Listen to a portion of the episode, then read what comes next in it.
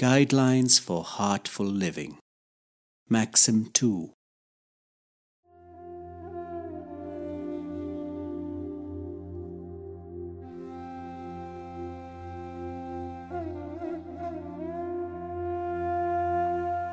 In 2017 and 18, seekers from all over the globe gathered at Kanha Shantivanam, the world's largest heartfulness center near Hyderabad in India.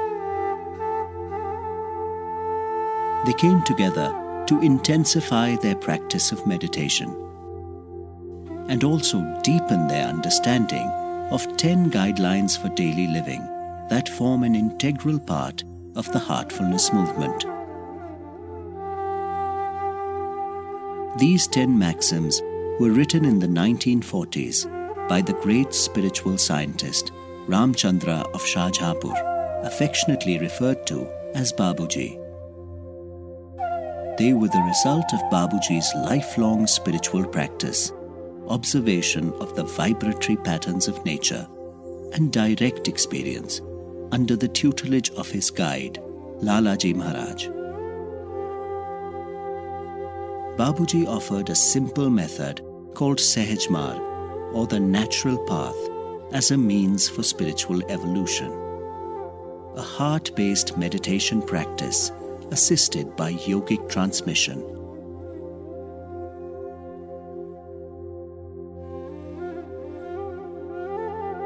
The sessions at Kanha Shantivanam were conducted by Kamlesh D. Patel, or Daji, global guide of the Heartfulness Movement.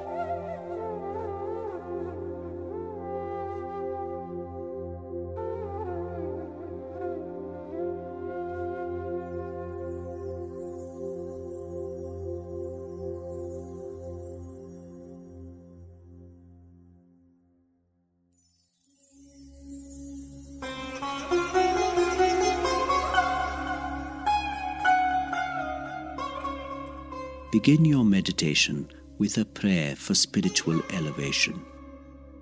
Offer your prayer in such a way that the heart is filled with love.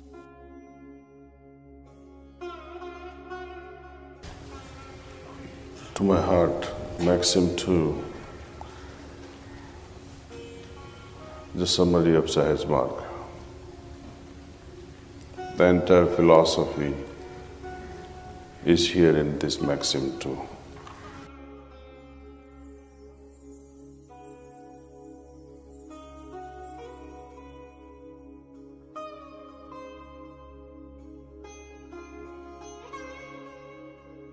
Prayer is spirituality's beating heart.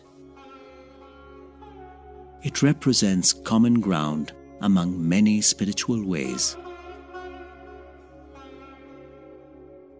Prayer is an essential way to connect with something higher than ourselves.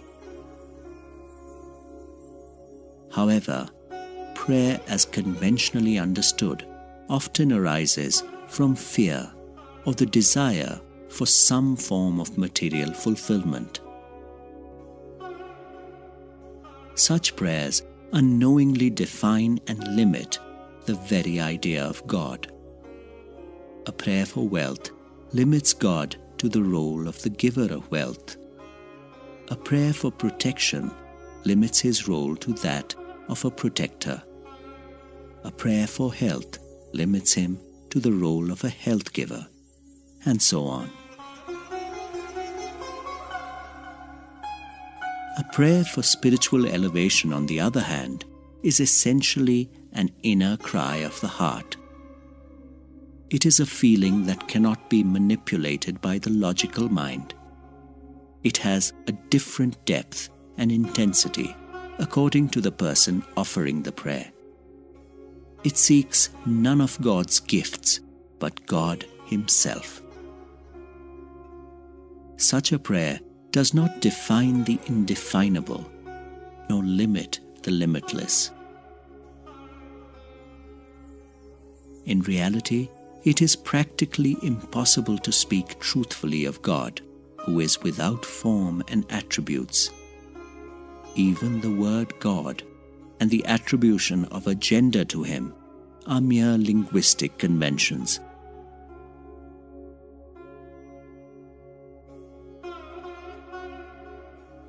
The prayer offered by heartfulness practitioners across the globe is one that Babuji himself had recommended. It is short and concise, containing three statements of fact. It reads O Master, Thou art the real goal of human life.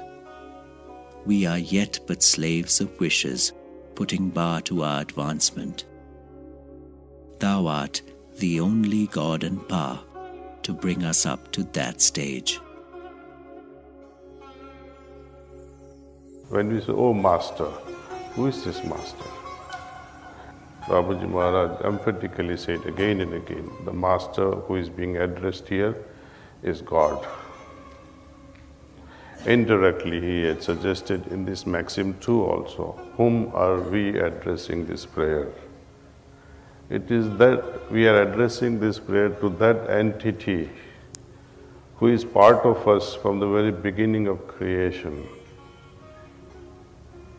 Has hidden itself within us. And it is because of this entity we continue to thrive. We incarnate and we reincarnate this entity carries itself with us. In fact, this us and entity, they are same thing. So it is a true master, one that gives us life. The prayer states the condition we find ourselves in. Our desires often define our lives when a desire is fulfilled, we are happy. And when a desire is not fulfilled, we are sad. In between lies a whole spectrum of emotions and feelings.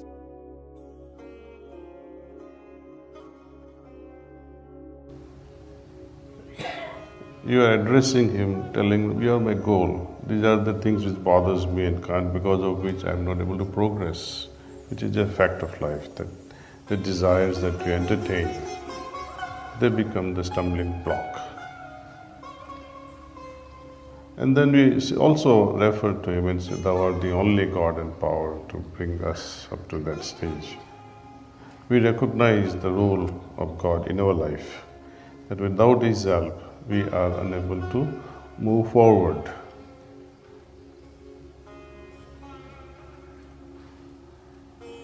Though we often pray, regularly pray, somehow we think we are praying for our, myself as an individual. Though it is clearly mentioned, we are yet but slaves of wishes. We.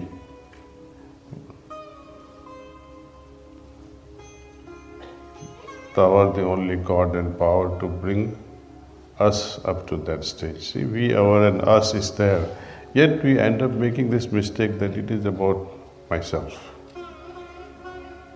So when prayer is offered, it is offered for us all as a unit, as humanity as a unit, and as our consciousness evolves, we include all, all that exists in this existence.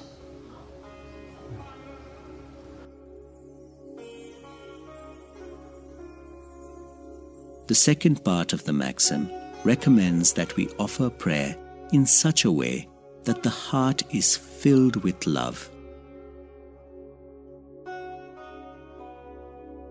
Divinity can only be sustained in a place that is completely divested of all the desires of the lower self. Love creates such a selfless place in our hearts. Babuji quoted a poem O thou, thirsty for the divine intoxication, empty thy heart for the purpose, for the head of the bottle of wine bows down only over an empty cup.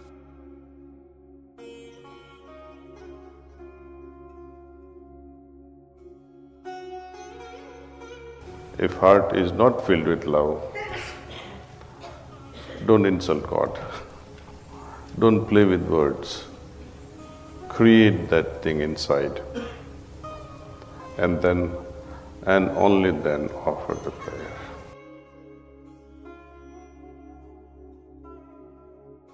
When we identify with our higher self, we abide in a permanently prayerful state. However, we also sometimes identify ourselves with our physical body and subtle bodies comprising the mind, intellect, ego, and consciousness, or manas, buddhi, ahankar, and chit.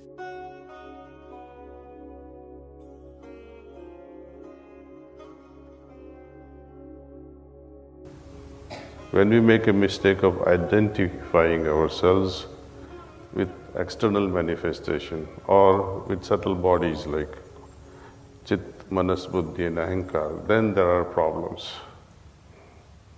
When we are away from the source, let us say there's a light and you are away from the light.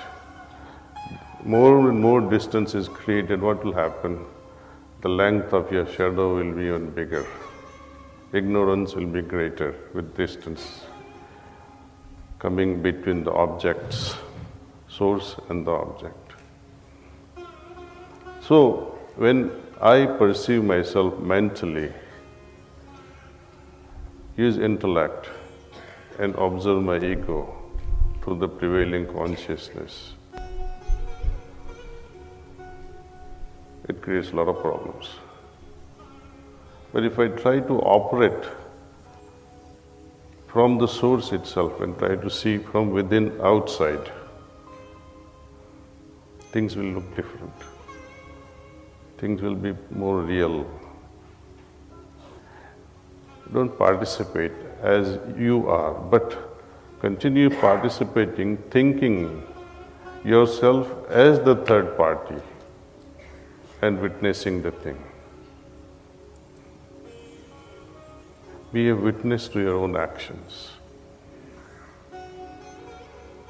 So the I, when it refers to I, it's no longer referring to this person, but there is another person who is hidden behind me, who keeps life going on all the time, which keeps our consciousness alive, which keeps our body thrive. That entity, you may call it as soul, or you may call it as God, or you may call it higher, con- higher self. It's within us. And when we close our eyes, we are trying to feel His presence and be grateful. And it is to that entity we are thankful for giving us life. When that entity decides to go, this body drops. We call it death.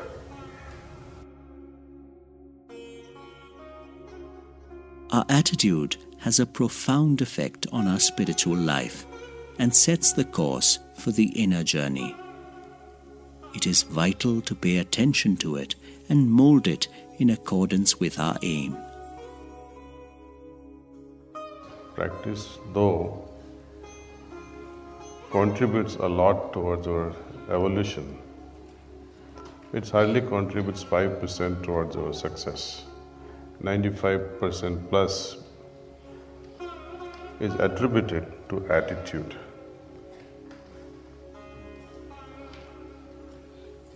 How you are practicing, with what sentiments, what attitude you have in your heart, and offer, offering that to, to God. When we offer prayer, what is our state of mind? See? Moment we say, Oh Lord, oh Master,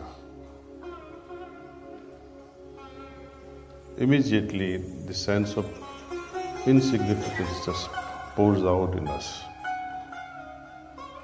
Oh Master, and then a sense of helplessness, sense of that my Lord, I know nothing, please help. This comes up. Also, the awareness begins inside that I do not know much.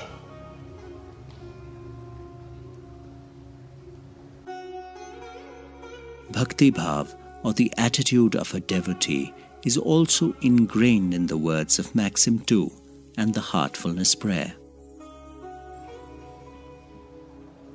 Just as, you know, there are scenarios where the raindrops falling in the ocean and becomes the ocean themselves. That's the situation with devotees.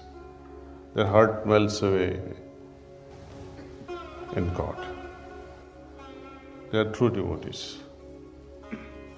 Now, when they offer prayers and when they meditate, what will be their fragrance, their aroma, their attitude?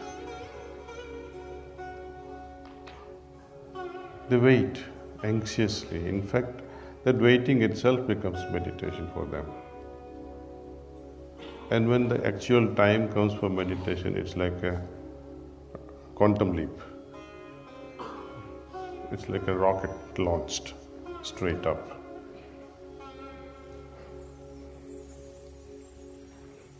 So, attitude is very important, very receptive in the beginning.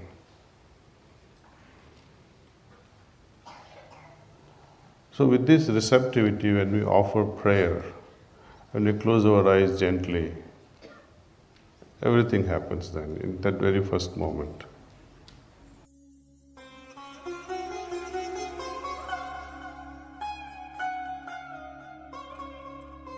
The great Sufi Hazrat Amir Khusro has written some beautiful lines that aptly encapsulate the state of mind of a true devotee. खुसरोबाजी प्रेम की मैं खेलूं P के संग। जीत गई तो पिया मोरे, हारी पी के संग। I play the game of love with my beloved if I win the beloved is mine if I am defeated I am his Khusro दरिया प्रेम का उल्टी वा की धार। जो उतरा सो डूब गया जो डूबा so par. The river of love runs in a strange way. One who crosses it drowns, and one who drowns gets across.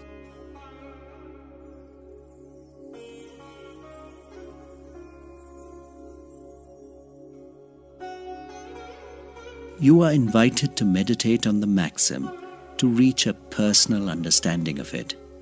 Internalize the words so that hidden facets and nuances of meaning may unfold within. Practice it so that its efficacy can be genuinely witnessed.